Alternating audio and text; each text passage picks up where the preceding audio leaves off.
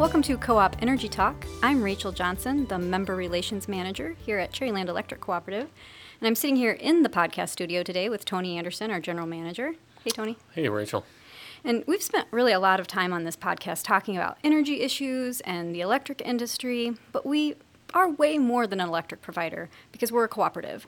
And so that's really what we want to focus on today what it means to be a cooperative and, and kind of how that model works and what, what we can do better and, and, and how, to, how to best enact that model. Cooperatives around the world generally operate according to the same core seven principles. And just in case everyone doesn't know it out there listening, I want to just really quickly list those for you. Um, the first is voluntary and open membership.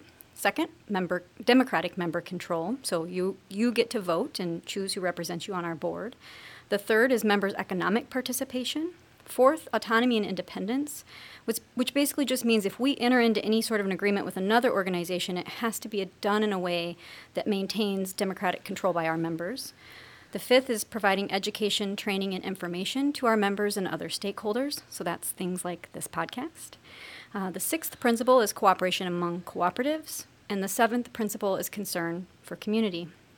So, joining us today to talk about cooperatives is someone that Tony and I both think very highly of, and someone who is a, a, lover of cooperatives Adam Schwartz, the founder and principal of The Cooperative Way, a consulting firm dedicated to assisting cooperative businesses to succeed. Adam has served cooperatives across various industries for over 20 years. He provides strategic guidance for cooperative boards, employees, and members seeking to better utilize cooperative principles to serve their communities. In addition, Adam has done a lot of work with electric cooperatives, including working for several years at the National Rural Electric Cooperative Association, or NRECA. So thank you for joining us today, Adam. Thank you. My pleasure. So, Adam, just to get us started, can you just talk about what it is about the cooperative business model that made you want to devote your career to helping co ops succeed? Well, for me, the cooperative business model is the best business model on earth because it is owned by the members that provide the, the good of the service. So there's a, a perfect uh, in sync attitude that uh, happens within a, a co op. There are no outside uh, shareholders whose uh, objective in investing in the, in the business is simply uh, to make money. the investors in the co op are the owners of the co op who use the goods of the service. So, in the case of Cherryland, um, all of your owners are the people who are receiving electricity from you. And I just think that it just makes more sense to have businesses owned and operated uh, in that method. And there are co-ops uh, exist uh, throughout the country and around the world that really serve every possible need uh, that you could think of. And, and you've worked with a lot of those uh, different types of cooperatives farm cooperatives, dairy cooperatives, grain cooperatives. Is any one better at the seven cooperative principles than the other? Uh, know, I, I could not say that there's you know one sector that's you know better. I, I would say that there are some types of co-ops uh, that maybe need to keep them a little bit more um, front and center uh, in their operation. Uh, for instance, there's a wonderful worker co-op called Equal Exchange, and what they do is they import coffee, tea, uh, uh, chocolate, and sugar from developing countries, from co-ops in those developing countries and they pay the, those farmers a fair trade price so that the farmer uh, can make a living, a sustainable wage, uh, doing their work. And Equal Exchange is owned by the workers. There's roughly 120 employee owners that, that run the business. So uh, in that case, the, the employees have to have a, a, you know a high degree of working knowledge of what a cooperative is, uh, because it is their livelihood. It, it's the, the way the business is, is organized. But I've seen very high functioning co-ops uh, in all different sectors, in the electric co-op sector, credit unions. Uh, you know, people might be able to tell from my accent that I'm originally from New York. Uh, and in New York City, there are three million people that live in housing co-ops because uh, that's was the way that people could have safe, reliable, and affordable housing. So there are high-performing co-ops uh, in in all sectors uh, of our economy. So when we think specifically about electric co-ops, kind of what do you think electric co-ops are doing really well right now when it comes to enacting the cooperative principles? Uh, well, I think one first and foremost, every cooperative has to has to be in the business that they're in the business of.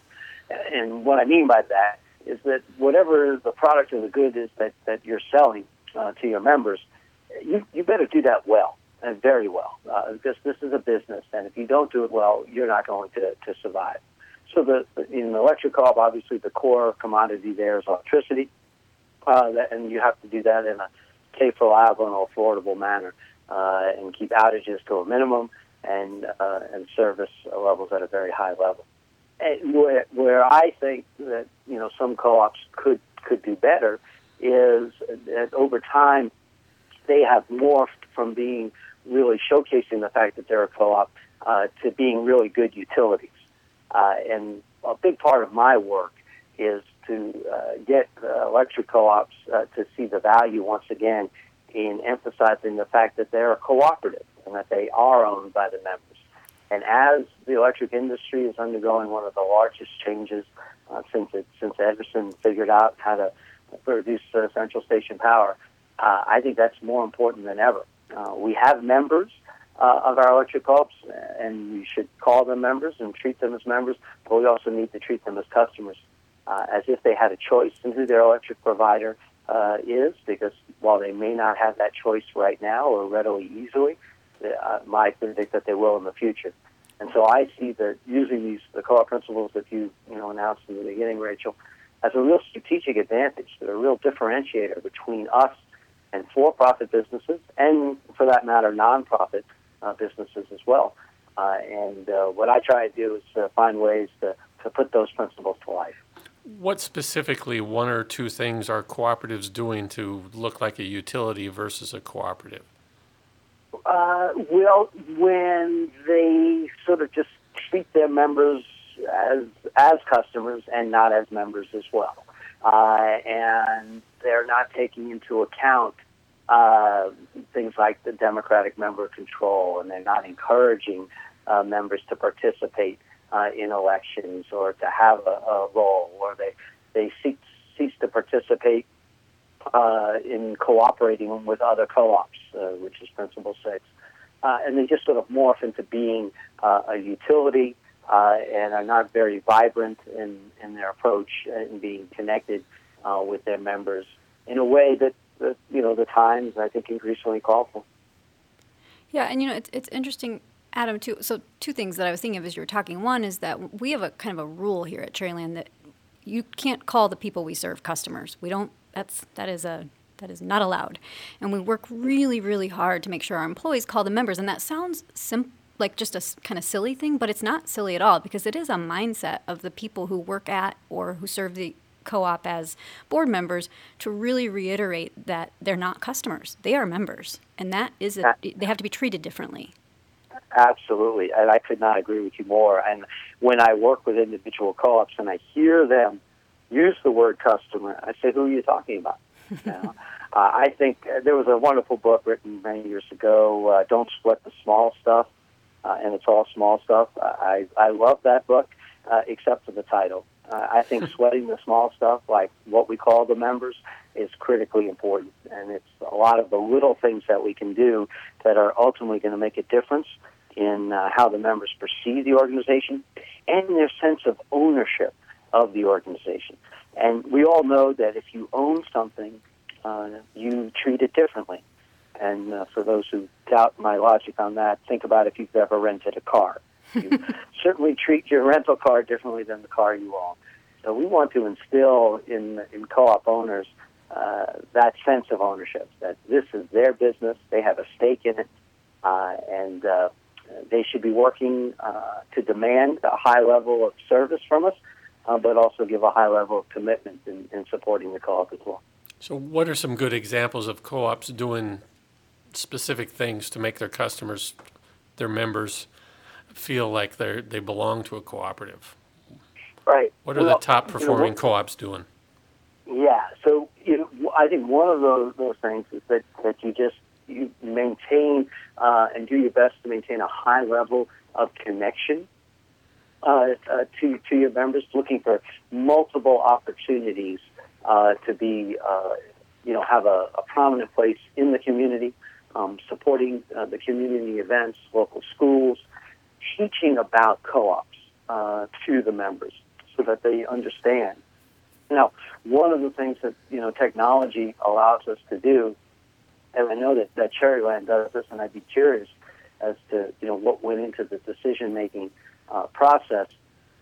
Uh, you do electronic voting uh, and paper balloting, where people can vote uh, at the annual meeting. So I'd be just curious as to. I think that's a great thing because that allows people, whether they can attend the annual meeting or not, to participate uh, in our democracy, which is critically important. So I'd be curious to hear from, from you, Tony or Rachel, what went into that decision to move to electronic balloting and, and how has that affected your participation levels? Well, the core desire was to make it easier to vote. You know, we've gone through a transition of 14, 15 years ago. You had to show up at the annual meeting to vote. And then that obviously wasn't good enough. So we we sent out a, a ballot to every member in our monthly magazine. And we've done that for a number of years. This year is the first time we went to online voting in just in a simple attempt to take our voting to another level and to reduce any complaints as well. Because we always get complaints that it's difficult to vote. I lost my ballot. How do I get another ballot? And this way, we, we eliminate a lot of the complaints. And I, and I think another thing that does for us is, and, and I'll use myself as an example. I have people send me things that require me to put things in the mail, and I never do them. It's just I don't I don't know if it's a generational thing, but the, that step is really like too much for me. but if you give me something where I can click in an email, I will I will always do it. And I'm actually a member of a food co-op in our town, and this is the first year they also added electronic voting, and it's the first year I've voted in their election. So I do think it it, it might draw in a different some different voters than have have previously mm-hmm. voted in our elections. Yeah, we're in we're in the mid, middle of our election cycle right now. We're we're taking online votes, paper ballots until June fourteenth. Yep. And um, so the jury is still out on how well online voting is going to work for us. Uh, we've exceeded last year's vote total when we had just paper ballots already, so that's encouraging. But we just don't know how big it'll go. We, we were excited in, initially because we did a survey recently. We offered everybody a hundred dollar bill, a chance at a hundred dollar drawing if they completed a survey. We got five thousand people to do a ten minute survey, and wow. so we're we're not at two thousand votes yet, and we offered the same hundred dollars to vote, and voting takes less than two minutes. Ah. So okay. I, I don't know what it is, survey versus voting, but we're we're not seeing similar numbers quite yet. And that's something, Adam, I'd be interested to hear your perspective on. Like, I, I, I totally agree with you about making voting accessible, but there's still something else there that I, I don't. Is it apathy that, that leads co-op members not to vote even when you make it highly accessible?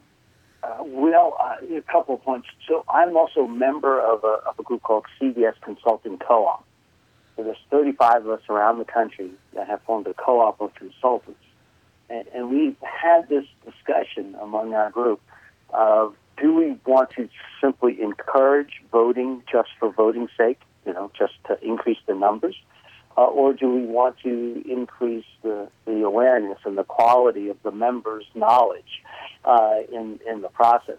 So, not being familiar with what you've done uh, so far, you know, one of the things that I think that we need to do along with making it easier for people to vote, and certainly electronic voting makes it easier, I think we need to, you know, look to educate people why it's important uh, that they vote.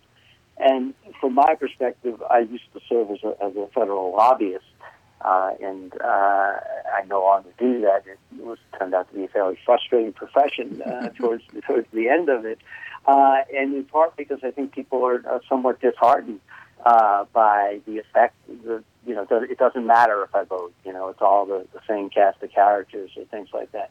So to the extent that, that we can educate people about the importance, and if there are competitive elections with people that have different viewpoints, uh, all of those kinds of things will will help to to bring out uh, interest. And I, what I feel over the long term is what the co-ops can do at the local level is re-energize democracy and show people that voting does matter and participating does count uh, and hopefully re-energize that not just at the at the co-op level, but for their communities and for the nation as a whole. Yeah, no, that's a that's a really uh, important point. and we were actually just saying earlier we'd had a conver- had some conversations with members, and when we ask them why they didn't vote, they say, "Oh, well, you know, I, I'm I'm happy, right? My my bills, what I where I want what I want it to be. You keep my lights on, and and that's a not." That needs a vote too, right? A vote to say I. I like what you're doing is, is an important is, is, is an important vote. You know, and if that's the kind of feedback they're getting, uh, you know, I can just see some sort of you know messaging going on your bill or on your website. Uh, hey, are you really happy with us? Well, then vote. Yeah. You know, that's a way of expressing your happiness. We'd like to see, you know, the numbers. You know, play into what they're telling you uh, as the reason why you're not voting, uh, and, and see if we can, you know, shake some trees and, and get some folks excited about that as well. And the fact that you've got, I believe it's Oryana Food Co-op in, in your community that's doing electronic voting too, that's great. Uh, if there's crossover members and you can promote each other's elections, you know, if that makes sense. I, I don't know if it does or not. Uh, but that's one of the things that I really try and do when I work with, with individual co-ops is look for other co-ops that are in their, their community uh, to see if we can build uh, some connections so that we can further educate people about this business model. That's one of the things that uh, is a continued frustration that we don't teach uh, co-ops in, in, in the school system and at any level from you know grade school to graduate school. Uh, so most people don't know about co-ops. So when they start working at a co-op or shopping at a co-op or become a credit union member or electric co-op member, this this concept is, is relatively new to them. Uh, so we, it's incumbent upon us, I think, to, to educate the members as, best we can, and to the extent it's possible. Uh, last year, for the first year, and I'll be doing it again this uh, this fall. I teach a course on cooperatives at the at a local university here in Fredericksburg, Virginia, University of Mary Washington, uh, with a colleague, Rich Rochelle. And uh, I'm encouraging people all across the country. Uh, I'm really not that special. Uh, you know, if you want to be an adjunct professor, uh, I'd be happy to share my syllabus uh, with anyone who's, uh, who has that passion to, for teaching. Uh, Because we need to do a better job of uh, educating uh, people at all levels of life, but especially young people, um, about how special this co-op business model is. What do the young people grab onto in your class? What you? Well, it was interesting. Uh, uh, several of them were mad. Uh, they were seniors, and they were upset that they would had had gone through almost four years of college and never heard about co-ops. And these were business majors. Uh, and what what really connects with uh, with uh, the folks was the fact that we are what is a popular term these days, a socially responsible business, uh, in the fact that we answer uh, to our members and the diversity of co-ops. Uh, you know, the fact that they, they exist in you know developing countries and industrialized countries, and really serve every sector of the economy, uh, with the exception of the military. Uh, there's a co-op in, in some. So just the breadth uh, and the you know in this country alone, it's three trillion dollars in assets. Over twenty-nine thousand co-ops uh, exist in this country, serving you know more than half the population of the country. Uh, so they just they, they had no idea about the size and scope uh, of, of co-ops uh, and our impact uh, on a day-to-day basis. That's a, that's a really cool stat.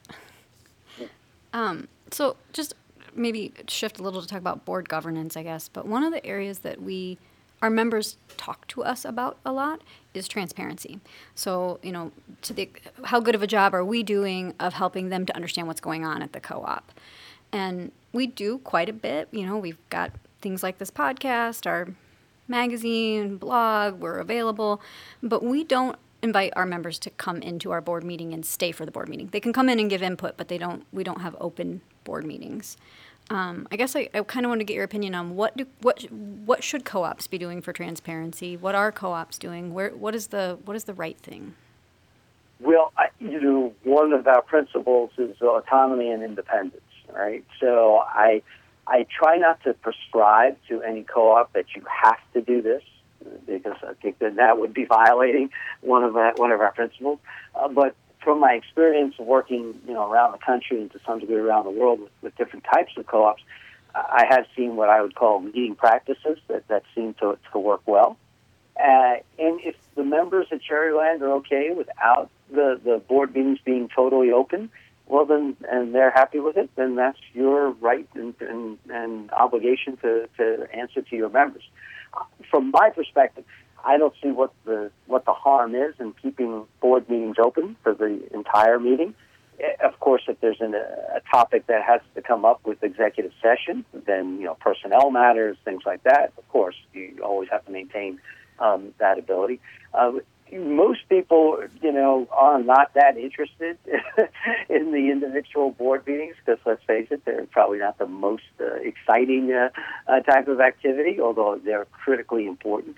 And I think if the co-op is doing a good job of attracting a diversity of members, I think that's another area um, where co-op boards of all types of co-ops, this is not unique um, to electric co-ops, uh, have to do a better job of reaching out to all the different communities uh, that they serve. And the way I've been putting this lately is that a lot of co-ops will say to me, "Well, our process is, is you know very open. Uh, maybe it's just a, a few signatures, you know, 25 or 100 signatures on a petition, or you know, it's it's very easy to become a candidate."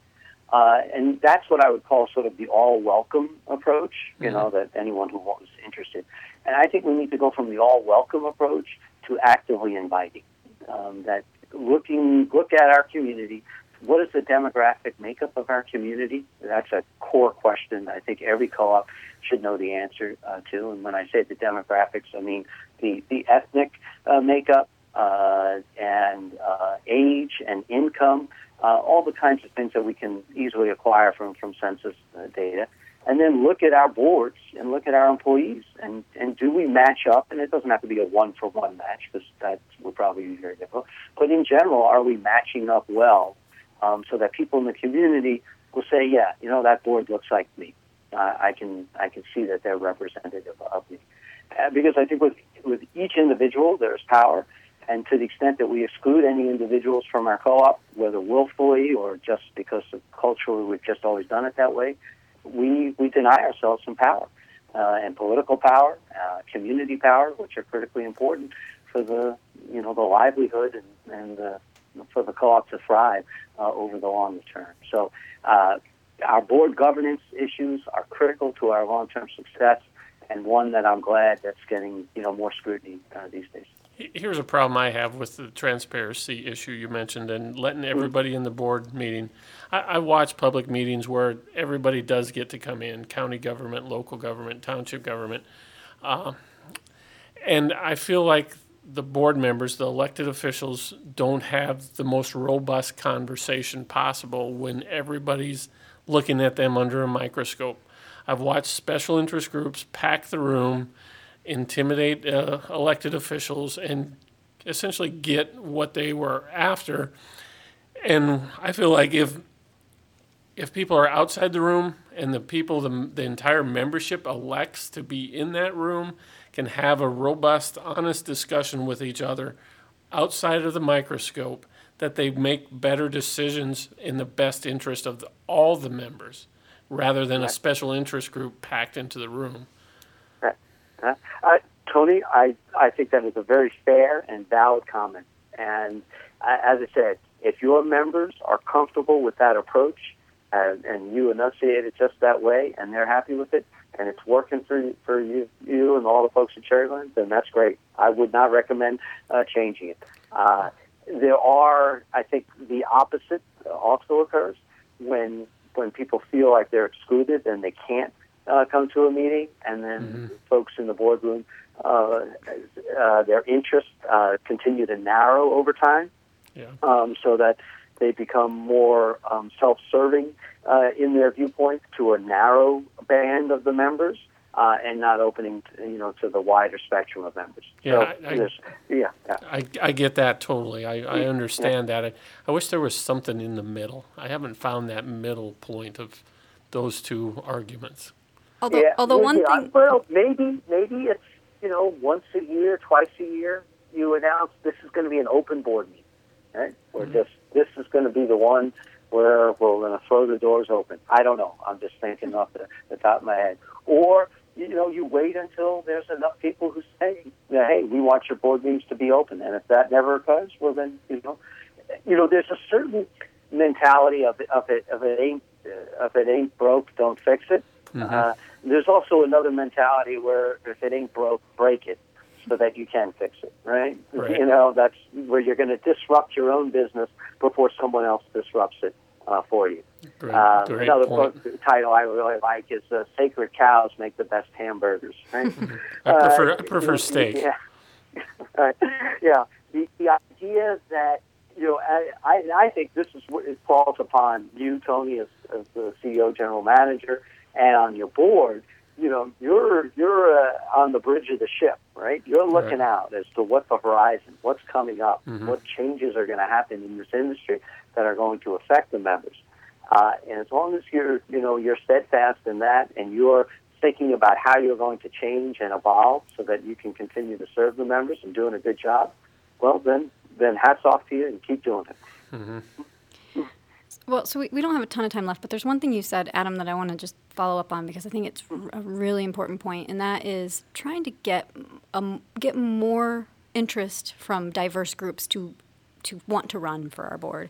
One of the ideas that, that we've been throwing around a little bit here, we ha- we're not quite it's not quite finalized yet, so I guess it's not ready for the presses, so I shouldn't say it publicly, but I'm going to, is creating an emerging co-ops co-op leaders program where we could have some sort of a program where people who might have shown an interest or people that maybe we identify as someone we'd love to see someone with that skill set or that background on our board could participate in a, a program where it introduces them to existing board members, creates mentor relationships, introduces them to what the co-op is working on, you know, that that kind of thing so that they better understand who we are and what we're doing and are maybe better prepared than to run for our board because I do I do agree with you. I think there are a lot of really smart, capable, awesome people out there who we need to find them and cultivate them and, and, and build up their interest in running for our board.